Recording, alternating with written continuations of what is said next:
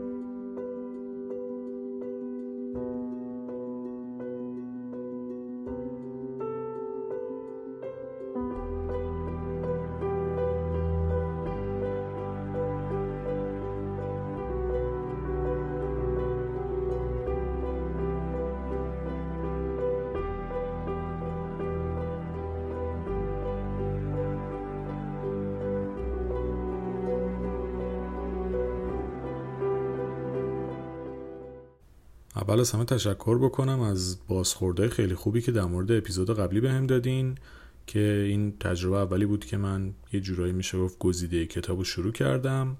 خب با توجه به اینکه خیلی ازش استقبال شد این مسیر رو ادامه میدم و از این به بعد اپیزودهای به این شکل رو بیشتر خواهیم داشت. نکته دیگه هم این که من از هر کتابی یک اپیزود توی صلح درون درست می‌کنم و اپیزودهای بیشتر رو می‌برم داخل شادی درون و آرامش درون. اگر دوست داشتید می‌تونید این دوتا پادکست رو هم تهیه کنید که شرایط تهیه این دو پادکست رو هم چون قبلا توضیح دادم تکرارش نمی کنم و به همین اپیزود 139 ادامه میدم و می‌پردازم. خب بریم سراغ این اپیزود. کتابی که امروز می‌خوام در مورد صحبت بکنم جز مواردی بوده که برای خود من خیلی اثرگذار بوده و جالبم هست مدلش سبکش چون نویسنده که در واقع جان فردریکسن هستش یک نویسنده ای هست که در واقع روانشناس خودش روان درمانگره. به همین خاطر تجربیاتی که تو این کتاب بیان شده از جلسات مشاوره میشه گفت بیرون اومده و بسیار جالب و خوندنی و متفاوته. و جزو کتابایی که یکم ذهنتون رو به چالش می‌کشه چون مجبورید با خودتون روبرو بشید و چیزهایی رو بپذیرید که شاید خیلی در مقابلشون مقاومت می‌کردین. اسم کتاب هم این هست دروغهایی که به خود می‌گوییم. و در توضیحاتش هم به این صورته که چطور بتونیم با حقیقت مواجه بشیم خودپذیرا باشیم و زندگی بهتری بیافرینیم. یه توضیح کلی اگه بخوام در مورد کتاب بدم می‌تونم به این صورت بگم که در واقع چیزی که ما قرار بخونیم اینه که متوجه این موضوع بشیم که هممون به خودمون یه سری دروغا رو توی زندگیمون میگیم تا از دردهایی که توی زندگیمون هست اجتناب کنیم. و به همین خاطر توی این موضوع و توی این مسئله همه با هم برابر و مشترکیم. چون انگار داریم یک مسیری رو میریم که از خود واقعیمون و اتفاقاتی که در زندگیمون داره میفته فرار بکنیم و با حقایقی که هست روبرو نشیم. و نکته دیگه ای که خوبه بدونیم اینه که زندگی سخت هست اما رنج های روانشناختی می‌تونن غیر قابل تحمل باشن. و لازمه که ما راهی رو برای تحمل این رنج ها پیدا کنیم. حالا به روان درمانگر مراجعه بکنیم به مشاور مراجعه بکنیم. حداقل خودمون مطالعاتی داشته باشیم تا بتونیم قدری به خودمون در این مسیر کمک کنیم. و برای اینکه بتونیم تو این پروسه به خودمون کمک بکنیم لازمه اصلیش اینه که بفهمیم چرا رنج می‌کشیم و چگونه باید سلامتی خودمون رو دوباره به دست بیاریم. شما اغلب در اثر دروغایی که باور کردیم و دروغایی که برای اجتناب از درد به خودمون میگیم دوچار بحران مشکل میشیم. مثلا به جای که بیایم تشخیص بدیم که فردی در حق ما اشتباه کرده میایم به خودمون دروغ میگیم که شاید ما آدم بدی هستیم. یا مثلا با اینکه شاهد این هستیم که رابطمون داره خراب میشه یا دوستیمون به مشکل خورده به خودمون دروغ میگیم که نه اوضاع بهتر میشه بدون اینکه حتی کاری براش بکنیم. اما حقیقت اینه که ما با روبرو شدن با این حقایق هستش که می‌تونیم سالم و نرمال بشیم و درست تر زندگی کنیم. خیلی از ما به خودمون دروغ میگیم با اینکه حتی روش های گول زدن خودمون رو نمی‌بینیم. و گاهی مراجعه به روانشناس شاید به این خاطر باشه که بهمون کمک بکنه تا از اون چیزی که اجتناب می‌کنیم اتفاقا باش روبرو بشیم. یه توضیح در مورد روان درمانی هم در کتاب میده که با توجه به اینکه دوستانی که اپیزودها رو دنبال می‌کنن ممکنه در این زمینه فعال باشن دوست دارم این رو خطاب به این عزیزان بگم. که میگه روان درمانی یک گپ یک مرور فهرست یا حل کردن مشکل درمانجو مثل جدول کلمات متقاطع نیست. بلکه روان درمانی در واقع رابطه ایه که بین دو نفری که متحد به مواجه شدن با عمیقترین حقایق زندگی هستن تعریف و توضیح داده بشه. و اینطوری است که میشه به مراجع کمک کرد. و حالا چیزی که توی این کتاب ما دنبال می‌کنیم اینه که بررسی بکنیم اون فرد مراجع در واقع چه دروغهایی رو داره به خودش و توی زندگیش میگه تا بتونیم حقیقت رو آشکار بکنیم اون رو بهش نشون بدیم تا با پذیرشش بتونه التیام پیدا بکنه. پس در نهایت این کتاب به چیزی که می‌خواد برسه اینه که ما چه کسی هستیم چرا رنج می‌کشیم و دنبال چه چیزی هستیم. و خوب بدونیم که خیلی از اوقات ما رنج می‌کشیم چون از زندگی و مرگ و درس هایی که توی اون هست فرار می‌کنیم. اما با پذیرش زندگی خودمون و همینطور کسانی که در کنار ما هستن می‌تونیم به نقطه بهتری برسیم. من توی این اپیزود فصل اول کتاب رو توضیح میدم که در واقع تیترش اینه که یک جای کار میلنگه. در توضیح این فصل اینجوری می‌خونیم که دروغ هایی که ما به خودمون میگیم ممکنه در فاز اول ما رو نجات بدن. اما در واقع در بلند مدت مهمترین و بدترین دشمنهای ما دقیقا همین دروغ ها هستن که باعث و علت رنج های ثانویه ما هم میشن. چون ما گاهی با فرار از احساساتمون دروغ های بیشتری هم به خودمون میگیم که همین باعث ایجاد رنج های بیشتری هم میشه. و کاری که در واقع ما لازم انجام بدیم اینه که فرار کردن از خودمون رو متوقف بکنیم و به اون چیزی که ازش میترسیم برگردیم و بپذیریمش. چون که روبرو شدن با حقایق زندگی نه تنها علت رنج های ما رو آشکار می‌کنه بلکه توانایی روبرو شدن ما با حقیقت رو هم افزایش میده.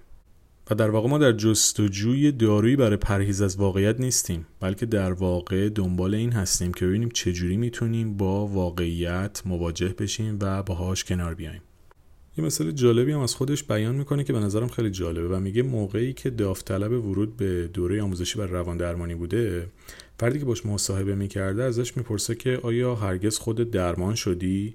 که در جواب میگه آره.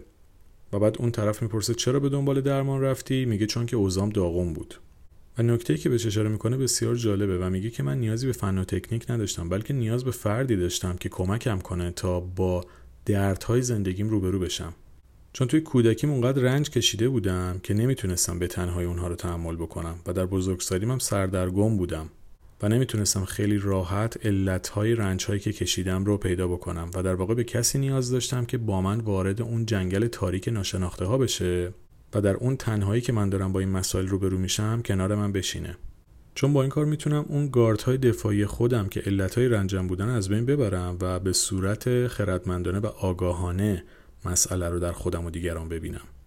تو این کتاب چون در واقع رابطه یک درمانگر با مراجعانشه مثال بسیار زیاده و من سعی می‌کنم اون مثال هایی رو که بهتر هست و عمومی تر هست رو استفاده بکنم که شما حالا به زندگی خودتون بست و ربط بدید. حالا چه کتاب رو بخونید به صورت دقیقتر می‌تونید در جریان مسائل قرار بگیرین. اگر هم فرصت نکردید کتاب رو تهیه کنید. به حال من به صورت کلی سعی می‌کنم مفهومی که می‌خواد توی اون فصل بهش پرداخته بشه رو برسونم. در مورد دروغایی که به خودمون میگیم داستانی که از مراجعانش رو که خانمی هست رو تعریف می‌کنه که پسر چل ساله ای داشته که اوتیسم داشته. در مورد اوتیسم نمی‌دونم چقدر اطلاعات داشته باشین چون شخصا هم با انجمن اوتیسم ایران یه همکاری کوتاهی مدت داشتم و همین که توی یکی از پروژه دانشگاهیم در واقع موضوع اختلال اوتیسم رو مورد بررسی قرار دادم ممکنه که حتی یک اپیزود هم برای افزایش اطلاعات عمومی در مورد این اختلال بسازم. چون که متاسفانه در حال حاضر که این اپیزود رو دارم می‌سازم این اختلال در کل دنیا نه تا در جامعه ما زمان. رو به افزایش و آگاهی ازش هم برای خود افراد هم برای خانواده ها و هم برای کلا عموم جامعه بسیار مهمه تا بدونیم با این موضوع چجوری باید روبرو بشیم. حالا این موضوع رو ممکنه بهش بپردازم اما فعلا بریم سراغ مبحث اصلیمون و مثالی که می‌خواستم بزنم. این خانم یک پسر مبتلا به اختلال اوتیسم داشته که توی مرکزی نگهداری می شده اما به دلایلی به خاطر بیماری های دیگه که پسرش داشته مجبور بوده چند هفته ای خودش ازش مراقبت بکنه و امور و کارهاشو انجام بده. اما این خانم وقتی به دکتر فردریکسن مراجعه می‌کنه اینطور صحبت می‌کنه که یعنی در واقع تعریفی که پسرش می‌کنه به این صورته که میگه خیلی از دستش عصبانی شدم بدون اینکه نگاه کنه از خیابون رد شد و نزدیک بود که اتوبوس بهش بزنه. سرش داد زدم چون می‌خواستم که عادی باشه. می‌خواستم سالم باشه. بعد دکتر ازش می‌پرسه که می‌خوای پسر مبتلا به اوتیسم تو عادی باشه؟ و اون میگه بله. و دوباره در جوابش میگه یعنی می‌خوای پسرت خودش نباشه. و مادرش در جواب میگه باید تغییر کنه. و باز دکتر در جوابش میگه منظورت اینه پسری که اوتیسمش چهل سال تغییر نکرده باید تغییر کنه. و اینجاست که مادر به خودش میاد و میگه که گمونم نه و این ممکن نیست. و در جوابش دکتر بهش میگه که ما دلمون می‌خواد با عصبانیتی که داریم اوتیسم پسر شما از بین بره ولی این اتفاق نمیافته. و در ادامه اینو میگه که اوتیسم پسر تو باقی میمونه. تو چهل سال منتظری که یک پسر عادی به جای این فرد داشته باشی. من اینو درک می‌کنم و هر آدمی هم ممکن اینو درک بکنه. اما این که تو می‌خوای این اتفاق بیفته چیزی رو تغییر نمیده. و اینجاست که اون مادر شروع به گری کردن می‌کنه و متوجه میشه که با وجود ناراحتی و خشمی که شاید از زندگیش داره چیزی تغییر نمی‌کنه. و در ادامه به این نکته اشاره می‌کنه که اینکه تلاش کردم که این مورد رو به خاطر اون مادر بیارم به این خاطر نبود که رنجش بدم بلکه دنبال خلاص کردنش بودم. توهمی که چهل ساله داره به خودش حمل می‌کنه و باعث شده که خودش رو شکنجه بده. و من در واقع تلاش کردم اونو با واقعیت زندگیش روبرو کنم و بهش نشون بدم که می‌تونه با اونها روبرو بشه و بپذیرشون. و در ادامه هم اون خانم با رها کردن فرزند غیرواقعی و خیالیش قادر شد تا فرزند واقعیش رو بپذیره و در آغوش بگیره. یه نکته دیگه هم باز خطاب به درمانگران میگه که به نظرم چون جالبه میگم و به این صورت مطرحش می‌کنه که آیا اون خانم واقعا این رو یاد می‌گیره که همه چیز رو باید همونطور که هست ببینه؟ آیا اجازه میده که پسرش اوتیسم داشته باشه؟ و میگه به این موضوع توجه بکنید که حقیقت دادنی یا گرفتنی نیست. و درمانگر فقط می‌تونه به حقیقتی که در زندگی بیمار وجود داره اشاره بکنه و اون بینش در واقع از قلب بیمار میجوشه نه از دهان درمانگر. کما که در مورد این مادر هم پس از اعترافش به اینکه آرزوش در واقع داشتن پسری با شرایط نرمال تر بود انگار تونست مسئله رو بپذیره و پسرش رو همونطوری که هست دوست داشته باشه و در واقع اون آدم رو واقعی ببینه همونطوری که هست ببینه و اون خواسته غیر واقعیش رو کنار بذاره. و جالبتر این که هر چقدر بیشتر این مادر با اون حقیقت روبرو می‌شد کمتر از دروغایی که به خودش می‌گفت رنج می‌کشید. اما با این حال و با وجود اینکه خیال پردازی های اون مادر به طور کلی از بین نرفت اما بهش کمک شد تا ببینه پسری که سعی می‌کرد که تردش بکنه واقعا وجود داشته و با رها کردن این رویا بتونه پسری که همین الان داره رو بپذیر و دوست داشته باشه. اینم خیلی نکته جالبیه که بدونیم خیلی اوقات ما به جای حضور در برابر چیزی که توی زندگیمون هست منتظر چیزی میمونیم که نیست و حضور نداره. اما ما با ارتباط با آنچه که الان توی زندگیمون هست بهبود پیدا می‌کنیم و با ارتباط با تخیلاتمون بعضا بیمار میشیم. و کاری که در واقع باید انجام بدیم اینه که از خود واقعیمون و شرایطی که داریم فرار نکنیم و با چیزی که هستیم و توی زندگیمون وجود داره روبرو بشیم. به عبارت دیگه ما باید با چیزی که از اون میترسیم روبرو بشیم و اون چیزهایی رو که سعی می‌کنیم نشنیده بگیریم رو بشنویم. چون که خیلی از اوقات ما فقط تلاش می‌کنیم که توی زندگی گوش نکنیم راه فرار رو در پیش بگیریم و بدون اینکه بدونیم از احساسات خودمون و علتهای اونها فرار کنیم. ما ممکنه هیچ وقت یاد نگیریم که تفاوت بین کسی که هستیم و اون چیزی که تلاش می‌کنیم باشیم رو تجربه بکنیم. و شاید اینجا جایی باشه که ما نیاز به کمک یک نفر دیگه باشیم که توی این پروسه به همون کمک بکنه تا خودمون رو همینطوری که واقعا هستیم ببینیم و بشناسیم. چون برای شفا یافتن توی زندگی باید اون چیزایی که در گذشته تحمل ناپذیر بودن که شامل واقعیت های زندگی و احساسات ما درباره اونها بوده رو بپذیریم. و واقعیت اینه که ما توی این مسائل و مشکلات تنها نیستیم. و همه افراد مواقعی توی زندگیشون تجربه رو داشتن که ناچار بودن دردی رو تحمل بکنن که واقعا تحملش به تنهایی بسیار سخت و غیر ممکن بوده براشون. و تمام کسانی که نیاز به التیام یافتن زخمشون دارن ممکنه داستانهای مشابهی داشته باشن از دلشکستگی از دست دادنها و احساساتی که انقدر دردناک بودن که ادامه این سفر زندگی رو براشون غیر ممکن کرده. اما جالبه بدونیم که خیلی از زخمهایی که توی رابطه پدید میان باید در همون رابطه هم شفا پیدا بکنن. و خیلی اوقات موقعی که ما به درمانگر مراجعه می‌کنیم اون در واقع با ما صحبت نمی‌کنه بلکه با همون گفتگو می‌کنه تا ببینه که پشت کلمات ما چه افکار و چه ذهنیت هایی پنهان شده و از ما بخواد که اون عقاید و اون احساسات رو بیان بکنیم و دنیا و زندگیمون رو از دریچه متفاوتی ببینیم. درمانگر به ما نمیگه که ساکت شیم بی خیال شیم یا فراموش کنیم بلکه یه جورایی میشه گفت درگاه و دریچه ای رو برای پذیرش احساساتمون برامون باز می‌کنه و کمکمون می‌کنه تا با اون چیزهایی که ازشون وحشت داشتیم روبرو بشیم و برای تحمل اونها آماده بشیم. و در کنارش به ما کمک می‌کنه تا به جای که در مورد دنیای بیرونی خودمون صحبت کنیم بریم به دنیای درونمون به احساساتمون به نیازهامون به همه اون مواردی که نادیده گرفتیم رو ببینیم بشنویم و زندگیشون کنیم. و متوجه بشیم که چجوری و چه جاهایی از دیگران و یا حتی خودمون پنهان شدیم. و این موضوع رو متوجه بشیم و به خودمون یادآوری بکنیم که در هر شرایطی ما مهمترین فردی هستیم که توی زندگی خودمون باهاش ملاقات می‌کنیم و روبرو میشیم. پس چرا با خودمون در صلح آشتی نباشیم؟ و برای اینکه با خودمون آشتی کنیم باید یاد بگیریم که با اون کسی که در پشت کلمات در پشت بهانه ها و در پشت توجیه های ما پنهان شده روبرو بشیم و به حرفاش گوش بکنیم. این شفا و التیام بخشیدن زخم ها و مشکلات فقط موقعی اتفاق میافته که ما خودمون رو بپذیریم و آغاز پذیرفتن خود در واقع پذیرفتن مشکلاتی است که داریم. این رو از زبان یک درمانگر گفتم تا شما از زاویه دید خودتون هم بتونید به مسئله نگاه بکنید. شاید کاری که یک درمانگر قرار برای شما انجام بده خیلی جاها در اصل خودتون باید برای خودتون انجام بدید. ولی چون خیلی از اوقات ما نمی‌تونیم این کمک رو به خودمون بکنیم میریم از یک فرد خبره کمک می‌گیریم تا دست ما رو تو این پروسه بگیره. اما هدف از این که داستان رو از زاویه نگاه یک درمانگر براتون میگم اینه که بتونم بینشتون رو به مسئله تغییر بدم تا بتونید مسائل رو خودتون هم باز بکنید و در شرایطی که نیاز دارید به خودتون کمک کنید. تا اون رفیقه اون دوسته اون آدمه که بهش نیاز دارید توی زندگی خودتون برای خودتون باشید. اون کسی که بهتون کمک می‌کنه خودتون رو ببینید خودتون رو بشنوید خودتون رو بپذیرید. حقایقتون رو ببینید دروغاتون رو بشناسید مشکلاتی که باش درگیر هستید رو ببینید.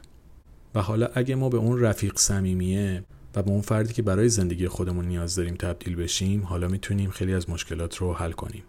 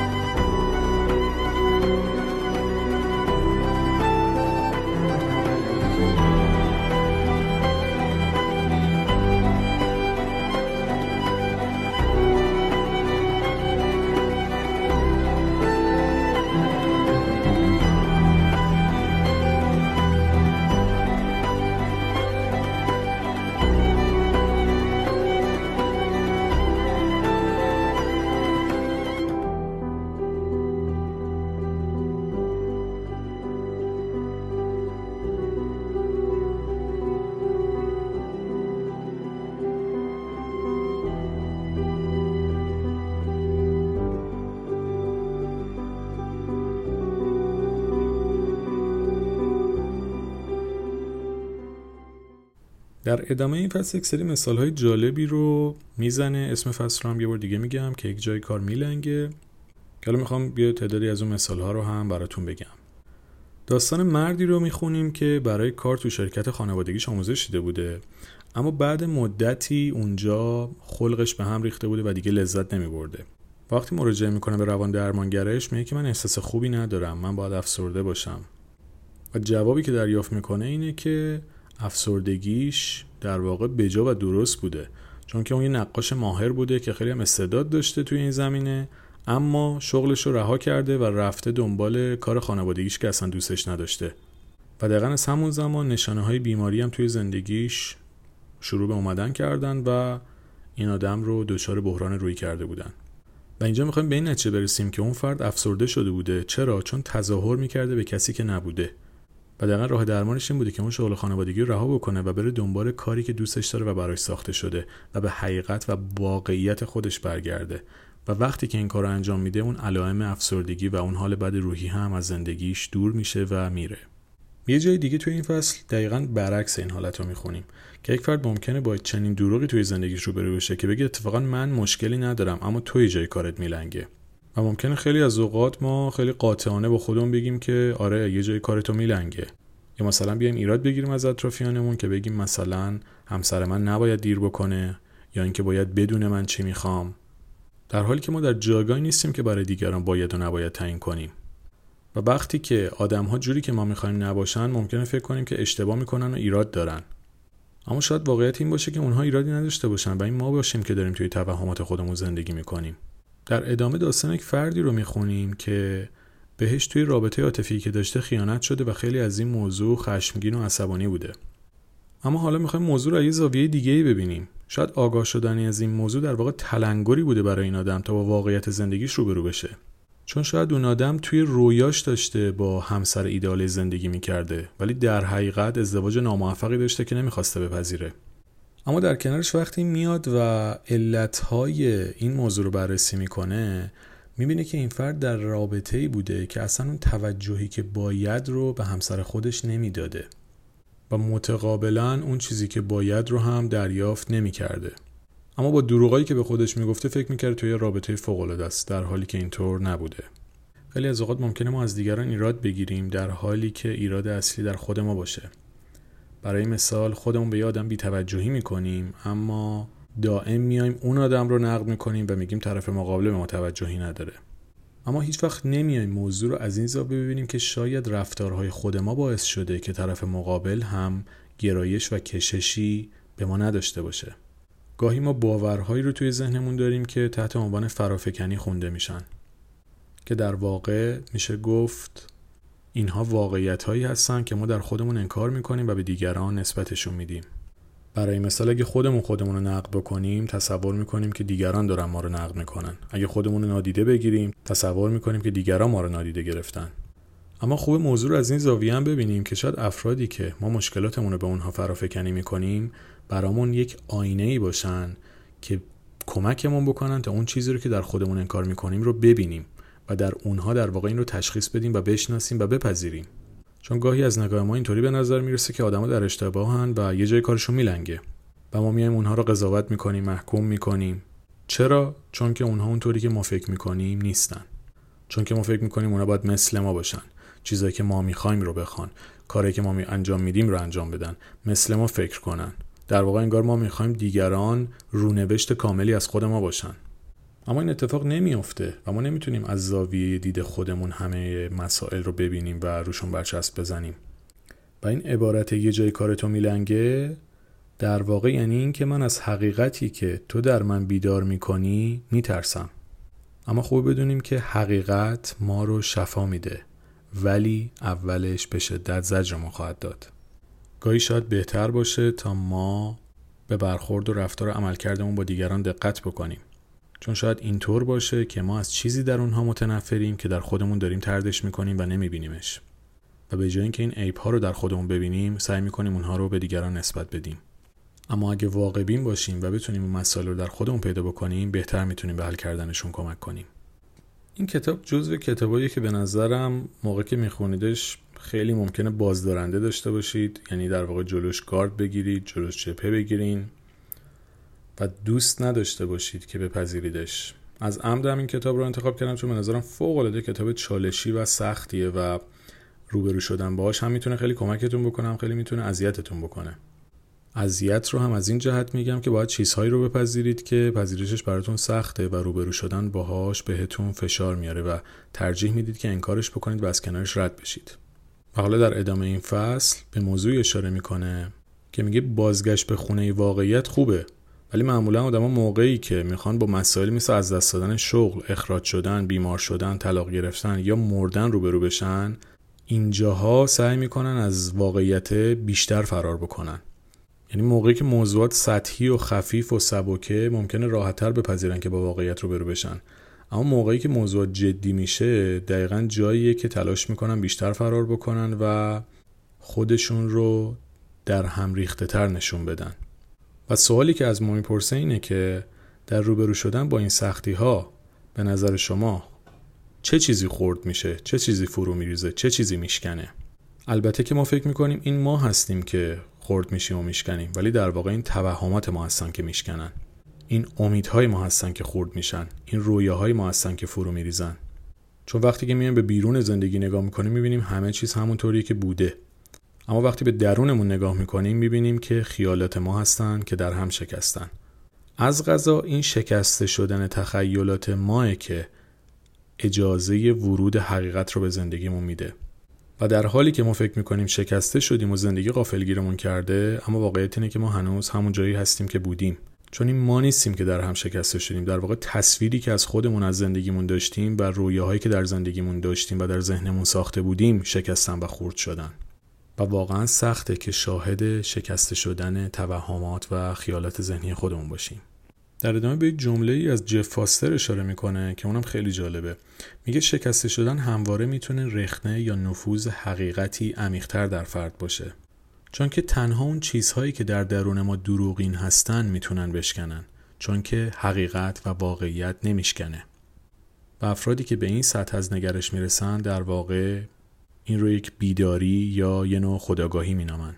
پس اگه بخوام جنبندی بکنم این قسمت ها اینجوری می‌تونم بگم که این ما نیستیم که میشکنیم. این تصورات ما که میشکنن. این توهمات ما که میشکنن. این رویاهای ما هستن که میشکنن. و وقتی که ما از این توهمات و خیالات فاصله بگیریم و با واقعیت خودمون روبرو بشیم حالا احساساتمون جریان پیدا می‌کنه و مسیر درستری رو می‌تونه بره. نکته جالب دیگه هم که بهش اشاره می‌کنه میگه زیبایی تحریف مسائل توی اینه که ما با کنار گذاشتن مقداری از اطلاعاتی که داریم می‌تونیم هر کسی رو اهریمن جلوه بدیم و یک شخص واقعی رو به یک کارتون و یک داستان دراماتیک و غیر واقعی تبدیل کنیم. داستانی که جوری بیانش می‌کنیم که انگار واقعیت داره.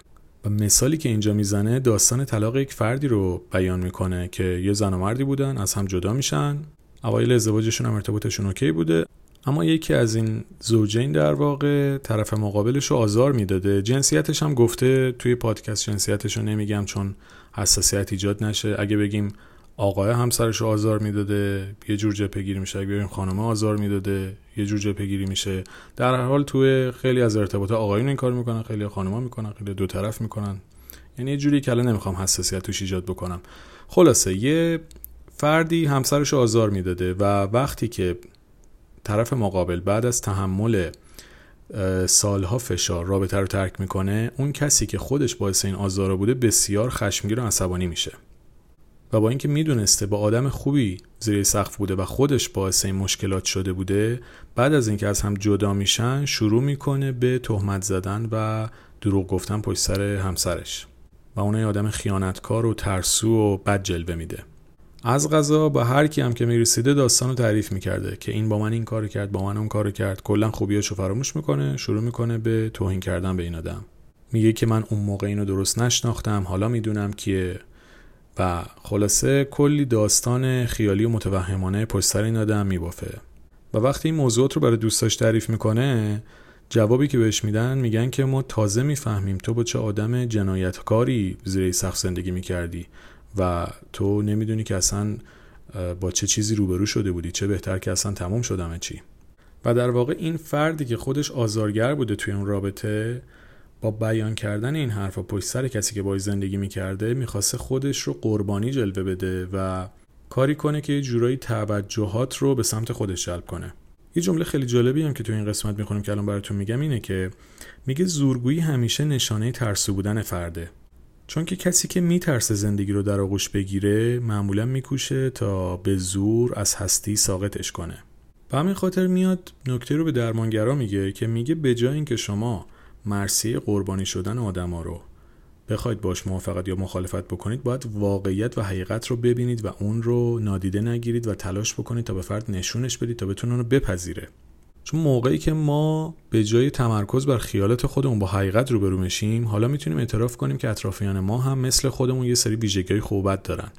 و فقط اینجوری نیست که ما قربانی رفتارهای دیگران شده باشیم چون خیلی از اوقات این خود ما هستیم که دیگران رو قربانی کردیم. اگر دیگران به ما آسیب زدن خیلی جا ما هم به اون آسیب زدیم. و خوب بدونیم که ما هرگز بی عیب و بی نقص و بی تقصیر نیستیم و خیلی از اوقات ممکنه که خود ما باشیم که باعث ایجاد مشکلات میشیم. چون به قولی موقعی که ما تاج قربانی رو روی سرمون می‌ذاریم انگار از دیگران می‌خوایم که داستانهایی که ما ساختیم رو تایید بکنن. اما اگه می‌خوایم به خودمون کمک بکنیم ما باید اون داستانها رو کنار بذاریم تا واقعیت رو ببینیم. چون معمولا این نقاب های ما خیلی نامرئی و کمرنگن که ما خودمون رو پشت اونها پنهان می‌کنیم و از دیگران هم می‌خوایم که ما رو این چنین ببینن. و چیزی که در واقع ما رو از واقعیت دور می‌کنه دقیقا همین نقاب ها و توهماتیه که روی چهره خودمون و روی حقیقت زندگیمون کشیدیم. این قسمت رو بخوام جنبندی بکنم به این موضوع می‌تونم برسم که به جای فرافکنی و اینکه توی هر موضوعی دنبال مقصر بگردیم گاهی بیایم ببینیم خودمون چی کار کردیم. شاید اتفاقاتی که داره برامون میفته به جای اینکه همش تقصیر دیگران باشه نتیجه رفتارها برخوردها عملکرد و حتی صحبتهای خودمون باشه. و اگه به این واقعیت برسیم که خودمون عامل و علت ایجاد اون مشکلات هستیم حالا شاید بتونیم راهکار بهتری براش در پیش بگیریم و موضوع رو از زاویه دیگه ببینیم و حتی حلش کنیم در یه قسمت دیگه به این موضوع جالبی اشاره می‌کنه و میگه زندگی برای اینکه اطمینان پیدا کنه که ما متوجه حقیقت و واقعیت میشیم پیامهایی رو برامون میفرسته که این پیام ها ممکنه به صورت استراب، خشم، غم، افسردگی و یا روابط خوبت باشن. اما ما گاهی میایم به این اتفاقات پشت می‌کنیم از کنارشون بی تفاوت میگذریم و به جای اینکه با واقعیت روبرو بشیم سعی می‌کنیم نادیدشون بگیریم. و خوب بدونیم که انتظار کشیدن گاهی ما رو به این سمت می‌بره که امیدوار باشیم که زندگیمون مشابه تخیلاتمون بشه. اما در حقیقت ما باید تخیلات خودمون رو تغییر بدیم و با زندگی واقعی روبرو بشیم. یعنی داستان دقیقا برعکسه. چون ما وقتی برای تغییر زندگیمون قدم برمیداریم و انتظارات خودمون رو کنار می‌ذاریم حالا می‌تونیم شرایطمون رو بپذیریم و باهاش کنار بیایم و هر بحرانی هم که در زندگی ما پیش میاد معمولا شکافی در سازوکارهای دفاعی ما ایجاد می‌کنه و قفل عواطف و احساساتمون رو میشکنه تا بتونیم ابعاد پنهان شده شخصیتمون رو ببینیم. و بینش هایی که ما در اثر این تجربه ها کسب می‌کنیم می‌تونه باعث رشد بیشتر ما بشه. تا بتونیم به فرد عاقلتر و بالغتر و خردمندتری تبدیل بشیم. از غذا وقتی ما این انتظارات رو کنار می‌ذاریم و انکار کردن رو هم رها می‌کنیم و از توهماتمون دور میشیم احساسات واقعیمون بروز پیدا می‌کنن. در ادامه شخصیت واقعیمون جلوه پیدا می‌کنه. و حالا می‌تونیم با کسی که واقعا هستیم روبرو بشیم. این یک خلاصه بود از فصل اول این کتاب. کتاب بسیار جالبیه به نظر خودم. نمی‌دونم حالا تو این توضیحاتی که براتون دادم جذب شدید یا نه. برای من خیلی شخصا اثرگذار بوده. اما باز هم میگم چون این روش رو جدیدا شروع کردم و میام گزیده ای از کتاب ها رو بیان می‌کنم بازم فیدبک بهم بدید نظراتتون رو بگید. اگه پیشنهادی دارید خیلی استقبال می‌کنم و کمکم می‌کنه که بتونم بهتری مسیر رو پیش ببرم. دوباره هم تاکید می‌کنم که من کتاب رو فایل صوتی نمی‌کنم. خلاصه ای از کتاب رو خلاصه ای از یک بخشی از کتاب رو خلاصه ای از یک فصل کتاب رو میام براتون توضیح میدم. مثل همین کاری که تا الان کردم. اگر دوست داشتید می‌تونید خود کتاب رو تهیه کنید بخونید. اگر هم دوست داشتید من بخش های دیگش رو جاهایی که به نظرم جالب باشه می‌برم توی شادی درون و آرامش درون که اونجا می‌تونید گوش کنید. یه نکته دیگه ای رو هم بگم. من تقریبا خیلی به ندرت کتابی رو خوندم که با 100 درصد مطالبش موافق باشم. یعنی می‌تونم بگم تقریبا خیلی کم پیش اومده یا اصلا پیش نیومده در این حد. چون که در بهترین حالت ممکنه که یه کتاب 70 80 درصد بتونه به شما کمک بکنه و چیزی که می‌خواد رو بهتون بده. اما روی کرده من یه مقدار به این موضوع متفاوته. چون خودم شخصا اگر یه کتاب 200 صفحه یه جمله یه خط یه پاراگراف مطلب رو بخونم که به دردم بخوره همون برام کافیه. کمان که حالا در ادامه یه سری کتاب ها رو هم یه سری قسمتاش رو براتون میگم که من شخصا شاید از کل اون کتاب 150 صفحه 200 صفحه شاید 5 تا ده صفحش رو پسندیدم و قبول داشتم و برام کاربردی بوده. اما همون 5 تا ده صفحه تونسته تاثیر بسیار زیادی تو مسیر من بذاره. یعنی شاید از کل کتاب در 15 درصدش به نظرم جالب بوده ولی همون تونسته به زندگی من کمک بکنه و یه گرهی از مسائل من باز بکنه. پس اینی که میگم نظر شخصی منه و من از کتاب هایی که می‌خونم سعی می‌کنم چیزی که به دردم می‌خوره رو بگیرم. الزاما اون کتاب ها 100 درصد مورد تاییدم نیست اما به طور نسبی حس می‌کنم چیزی داره که می‌تونه به زندگی من ارزشی اضافه بکنه و به هم کمک بکنه که بهتر زندگی بکنم. به همین خاطر اینم یه پیشنهاد دوستانه است که شما از این روی کرد به مسائل نگاه بکنید و اگر کتابی رو می‌خونید اگه تونستید یه جمله خوب ازش در بیارید اون ازش استفاده بکنید توی زندگیتون تا بتونید مسیرتون رو بهتر بسازید. بازم مرسی از توجه و همراهیتون. امیدوارم که این اپیزود هم براتون مفید بوده باشه. با آرزوی بهترین برای تک تکتون شاد و سلامت باشید.